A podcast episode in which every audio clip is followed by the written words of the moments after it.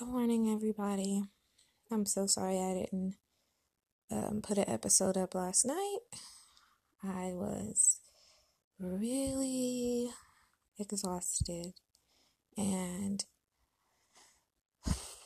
just had like three anxiety attacks because I don't even be knowing sometimes why they come, how they come.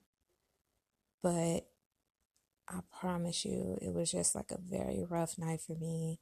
I had to get a little personal. I had to take my medication.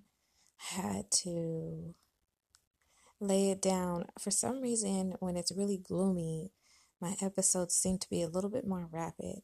When it's sunny out and I'm getting sun and I'm meditating, like I, I feel more connected to myself. So if you guys are feeling a little gloomy because it is a little bit cloudy out today, you know, just remember that the sunshine is coming from within and that you you can't let yourself be subjected to the gloominess or just the sad thoughts or the sad feelings that you're feeling. Well, at least that's what I'm fighting with today. So I'll be back in about an hour to update you guys and go from there. I hope you guys have an amazing day.